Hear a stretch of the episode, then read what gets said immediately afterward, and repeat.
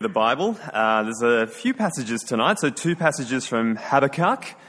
And so the, the first passage is Habakkuk 1. We'll be reading from verses 1 to 13, and then we'll move to chapter 3, 16 onwards. So you should be able to find that, the first reading, on page 862 of your Pew Bibles.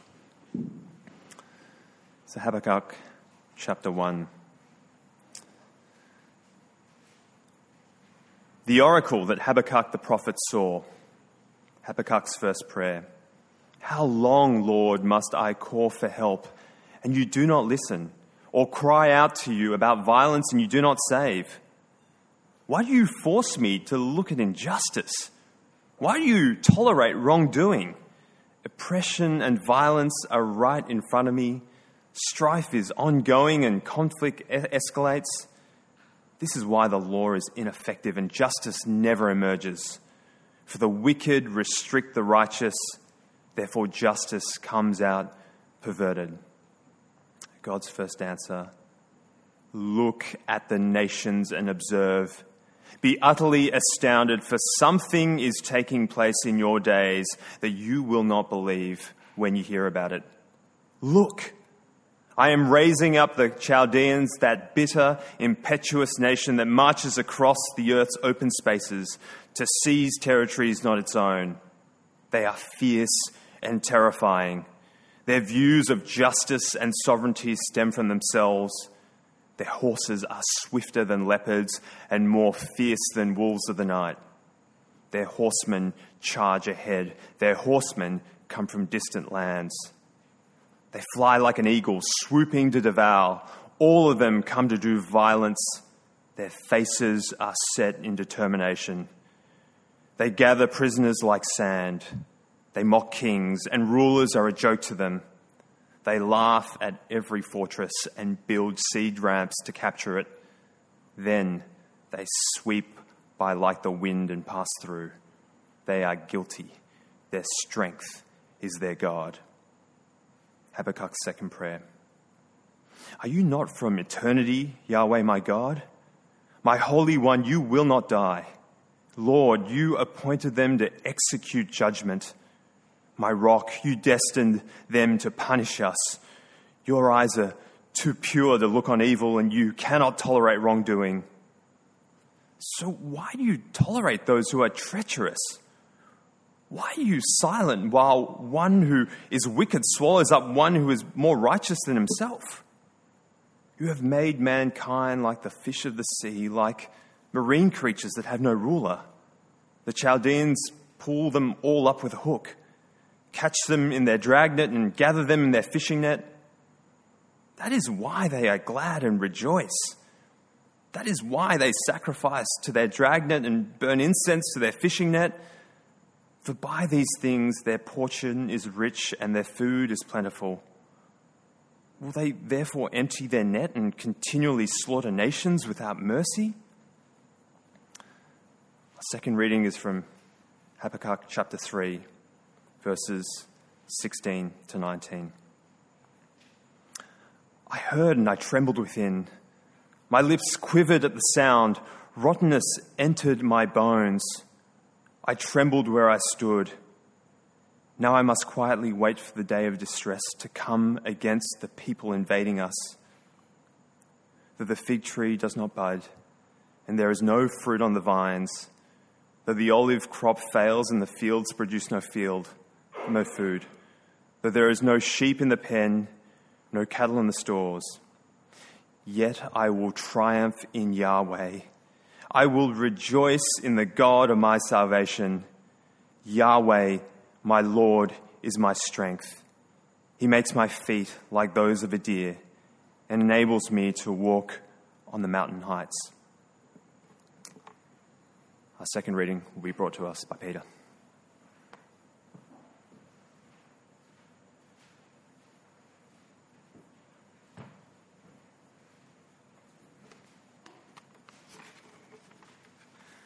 Second reading comes from Luke uh, chapter 22, starting at verse 39.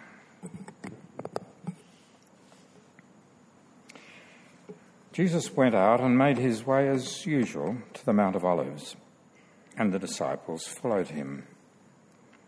When he reached the place, he told them, Pray that you may not enter into temptation. And then he withdrew from them, about a stone's throw, knelt down and began to pray, Father, if you are willing, take this cup away from me.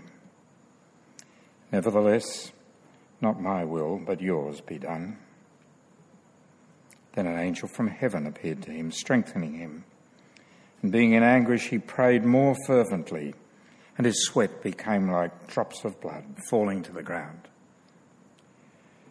When he got up from prayer and came to the disciples, he found them sleeping, exhausted from their grief. Why are you sleeping? He asked them. Get up and pray so that you won't enter into temptation. This is the word of the Lord.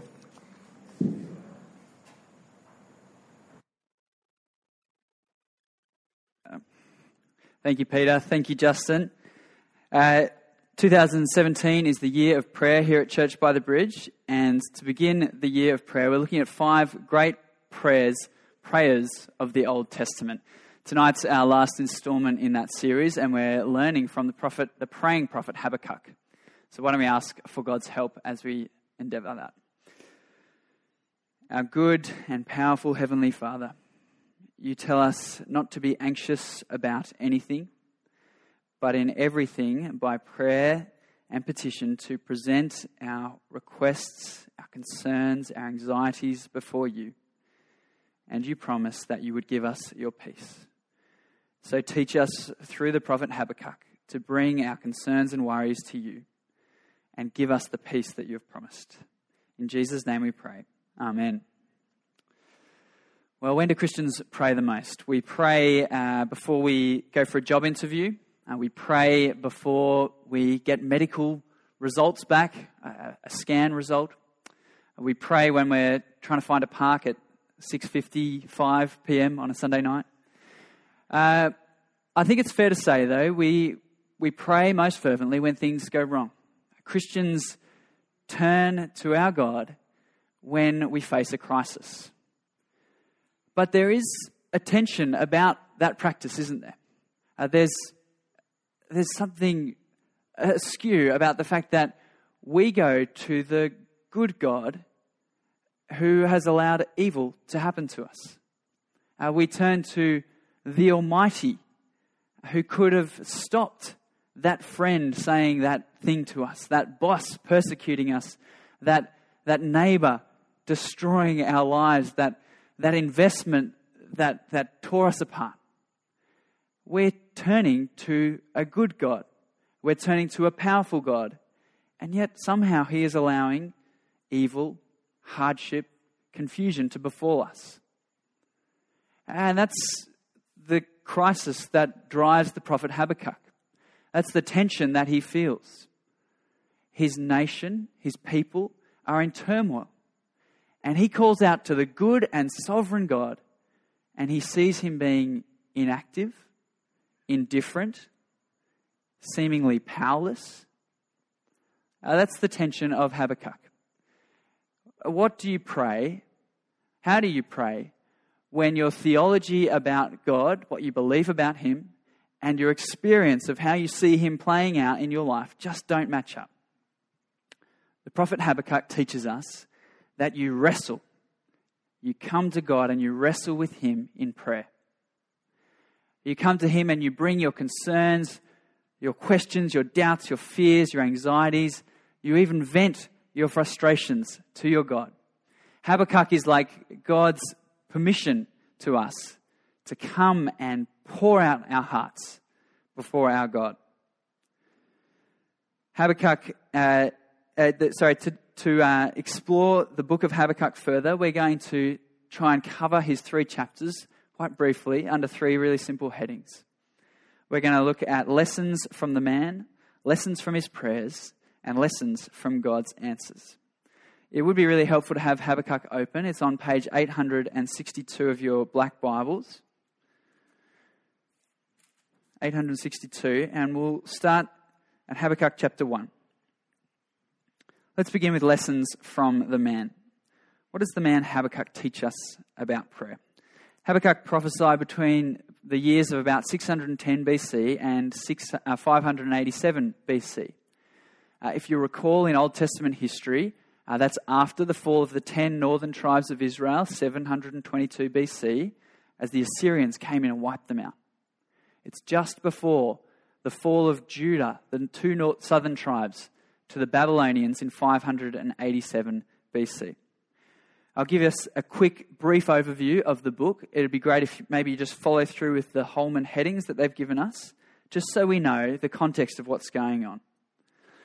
The book's basically made up of three prayers from Habakkuk and two answers from God. Habakkuk's first prayer, as Justin read, uh, read to us, Habakkuk prays, Why does injustice prosper? Why, why do the wicked go unchecked in Israel?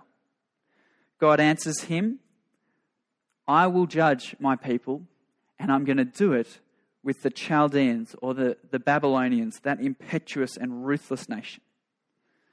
Habakkuk responds with a second prayer What? How? How? Why, God? How could you use the unrighteous to judge those more righteous than themselves? God's second answer is I will use them to administer judgment on my people, but then I will call them to account and judge the Babylonians myself.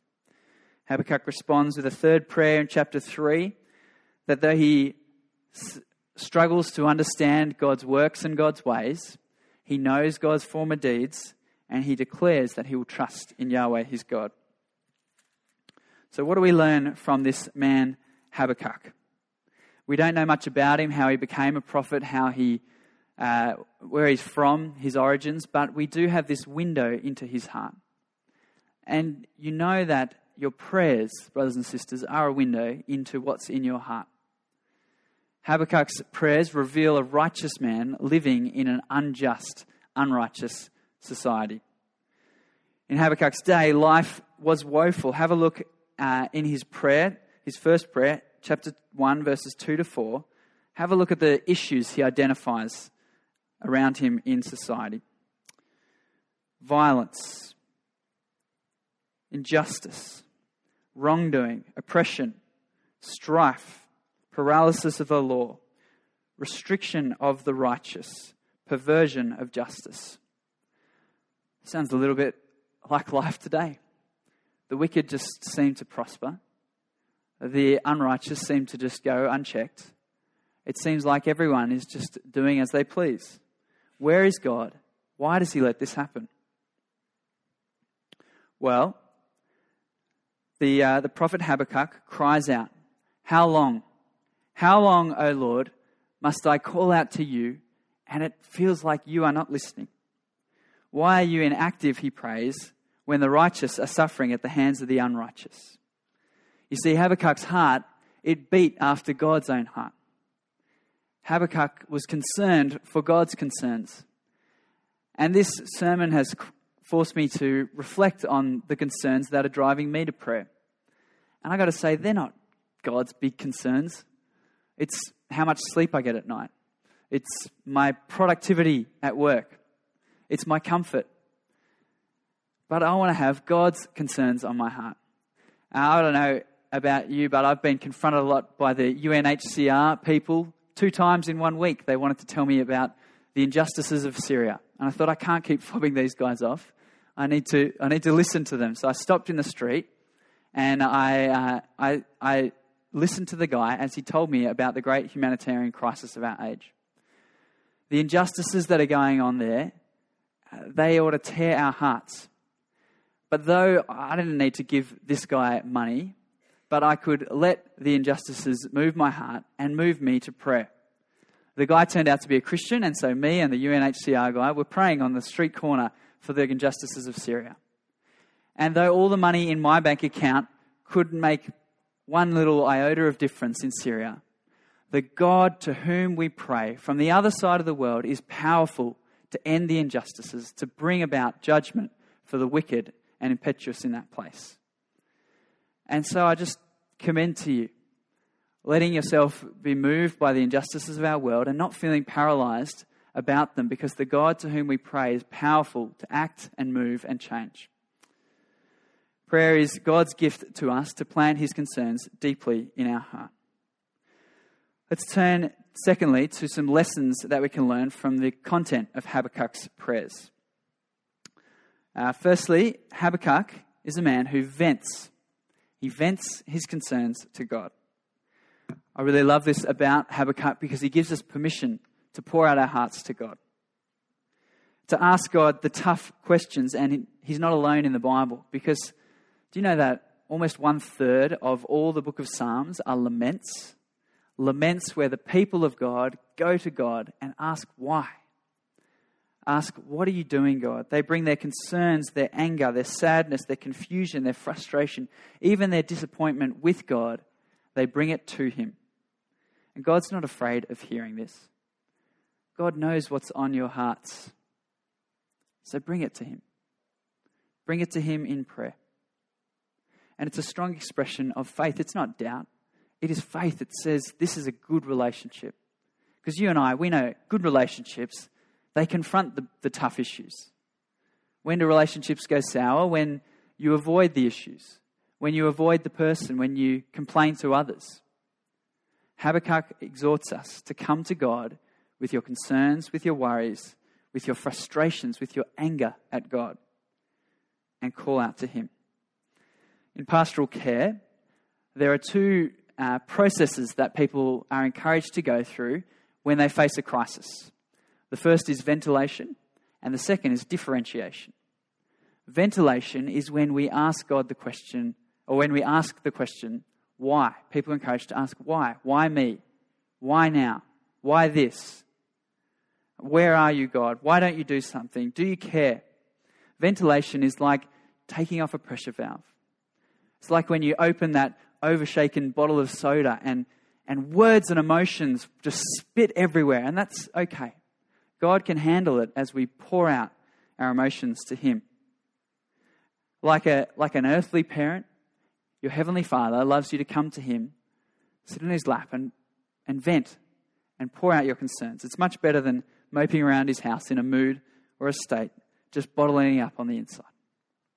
Secondly, there's differentiation. Differentiation is when a person moves from asking the question why to asking the question, well, what does the current situation mean for me? How do I move forward in this? You may have noticed the way that Habakkuk progressed throughout uh, his prayers, as Justin read to us. He moves from venting and asking why to the end, declaring his trust, his dependence upon God declaring that though he saw no sustenance, no way forward, there was no hope in all his surroundings, yet would he trust in his God. There's also another activity involved in differentiation in our prayers, and that's differentiating our concerns before God. And it's important that we do that because you might have a burden on your heart. But if you cannot take it to God in prayer, if you cannot process it with Him, well, then it's probably a good sign that you need to move away from that. You need to leave that behind. It, it can be silly things, can't it, that we get caught up on. Uh, my reputation in my workplace. I'm not getting enough cred from the boss. Uh, I need a new iPhone. I don't know, those kind of things. If you can't process it with God, leave it behind. Next, there are those concerns that we bring to God that we just need to lay at His feet. Concerns about a relationship, a friendship, we bring them to God and we, we, we lay them before Him in prayer. But then there are those concerns that we should nag and pester and, and plead with God until we get them. Those things that, that are after His heart, those things He's promised justice, the holiness of His church, and, and, and the unity amongst His believers, the peace amongst believers. You can't lose when you bring your concerns to God because Either He's going to make you more like Himself, He's going to grow your understanding of who He is, or in His time, He's going to transform your circumstances. Another lesson we learn uh, from Habakkuk is that whilst he vents and whilst he differentiates, he also disciplines his prayers. And, brothers and sisters, prayer is a discipline. Uh, you and I, uh, we often fall into the trap of thinking that maybe spontaneous prayers are more sincere They, they mean more when they just come out. But we've all prayed those prayers, haven't we? God, help me with that, that boss at work who is just making my life agony. And whilst I'm at work, I do need, I must send that email about that invoice. And I think I'm out of milk. And there we go. And we're off on a tangent. Friends, discipline your prayers. It is a wonderful thing to even write down your prayers. I'm in the practice of writing down my prayers, and it helps me discipline myself as I come before God. Habakkuk goes one step further. His prayer in the third chapter of his book takes the form of a psalm, a song. Habakkuk has that gift of, uh, of turning his words, of using his words in, in a poetic way. And you might remember Scott Monk, who used to lead us in prayer here at church. Scott would spend hours preparing to lead us in five minutes of prayer. But when he led us, you knew that you were knocking on the doors of heaven, asking God for the, the concerns of God's heart. You knew that you were right in the throne room of God. And so, if you've got that gift of crafting wonderful prayers, lead us in prayer here at church. Uh, write those prayers at 9.45 one morning, uh, the service was moved to tears as one woman got up and shared a prayer poem she'd written about feeling like a broken branch of a tomato bush. It was incredibly powerful as she put our heart's concerns into poetic words and brought them before God. Maybe that's not your gift, it's, it's not mine. Uh, so I sometimes pray other people's prayers. Uh, this is a book called The Valley of Vision.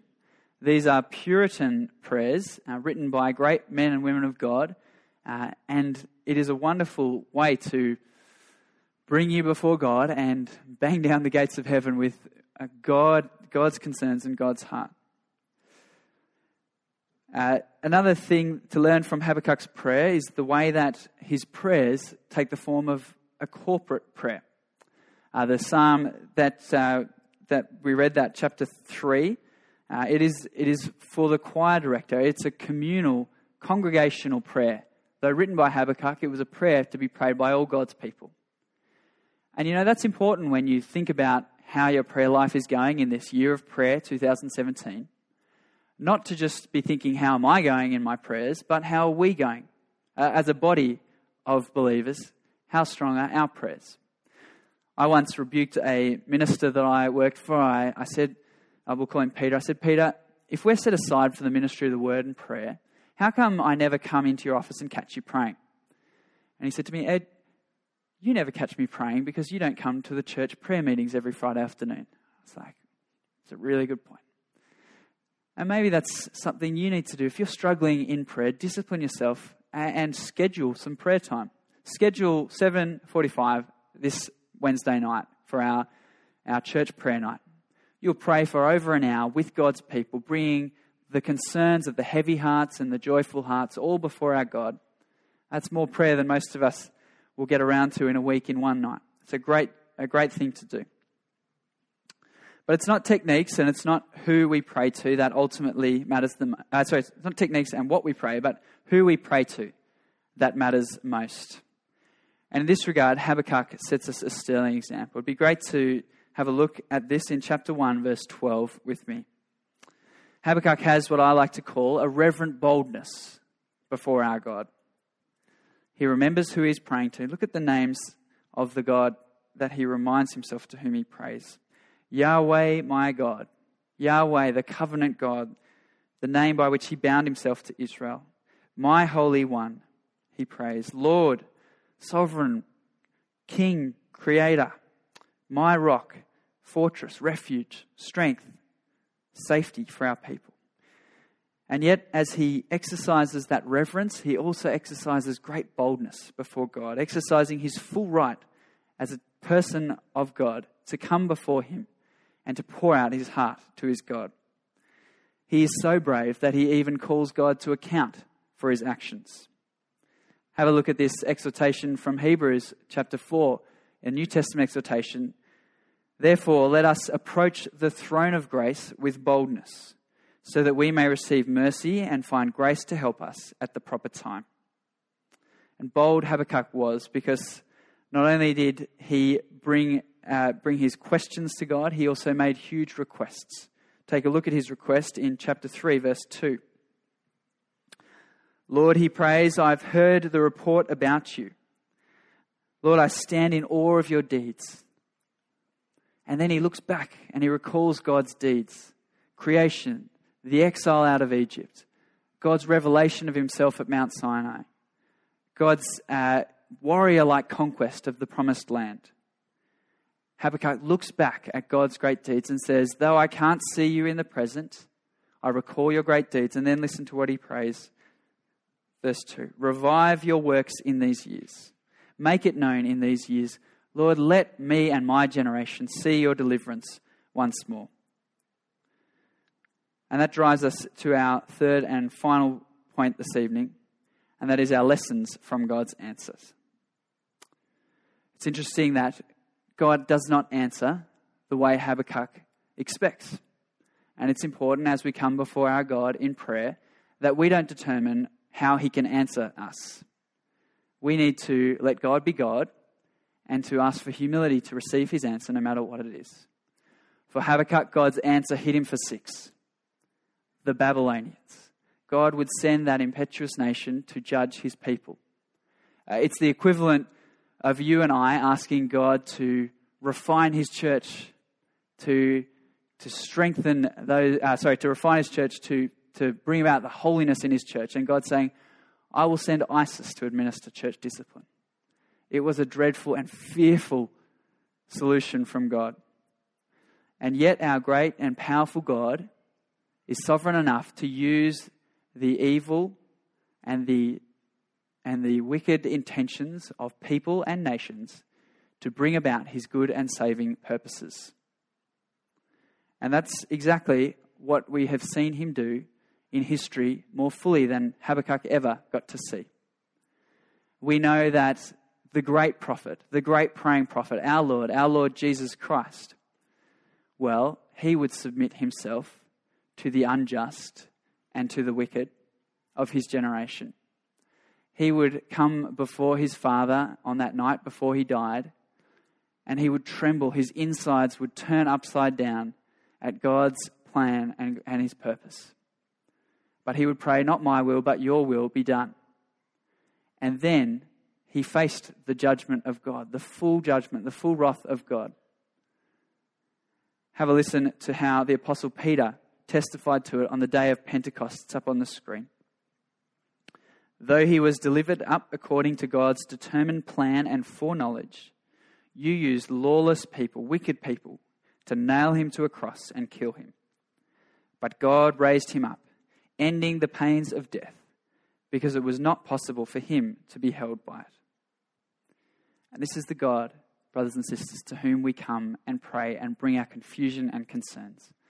The God who can turn the wickedness and evil of our, of our age on its head and accomplish salvation, accomplish his good purposes, and bring about the saving of his people.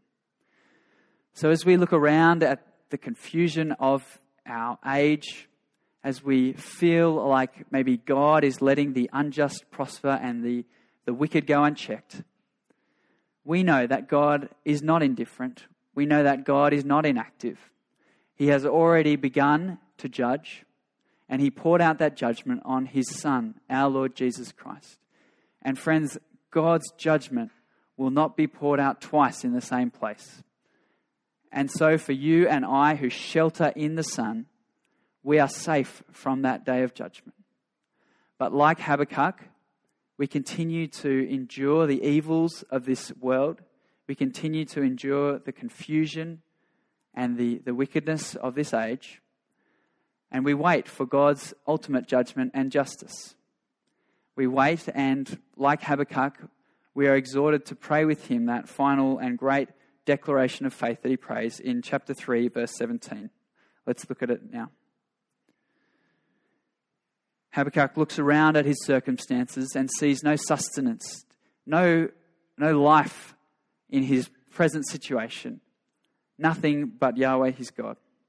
And we might join him we might pray, God, though there's no job prospects on the horizon, though there's no medical hope for me with this diagnosis, God, no, though there's no friends standing by me, though the people I thought loved me have turned against me, Though there's no money in my account, no food in the pantry, yet will I triumph in Yahweh. We will rejoice in the God of our salvation. Yahweh, Yahweh our God, is our strength. He makes our feet stand firm on the mountain heights. Brothers and sisters, when you face the confusion of this life, wrestle with your God in prayer and trust in your faithful God who will deliver you from his judgment. Let's pray to conclude. Our good and powerful God, you will not let the injustice and the wickedness of this age go unjust, uh, unchecked or unpunished. We thank you that all our unrighteousness and our wickedness has been given to Jesus, and he has received your punishment in our place. We thank you that even through the confusion and upheaval of this age, we know the God who has acted in history to deliver his people. We know that you have delivered Christ from the grave and you will deliver us. And so, God, we turn in trust to you and pray that we would trust and hope in Yahweh, our faithful God. Amen.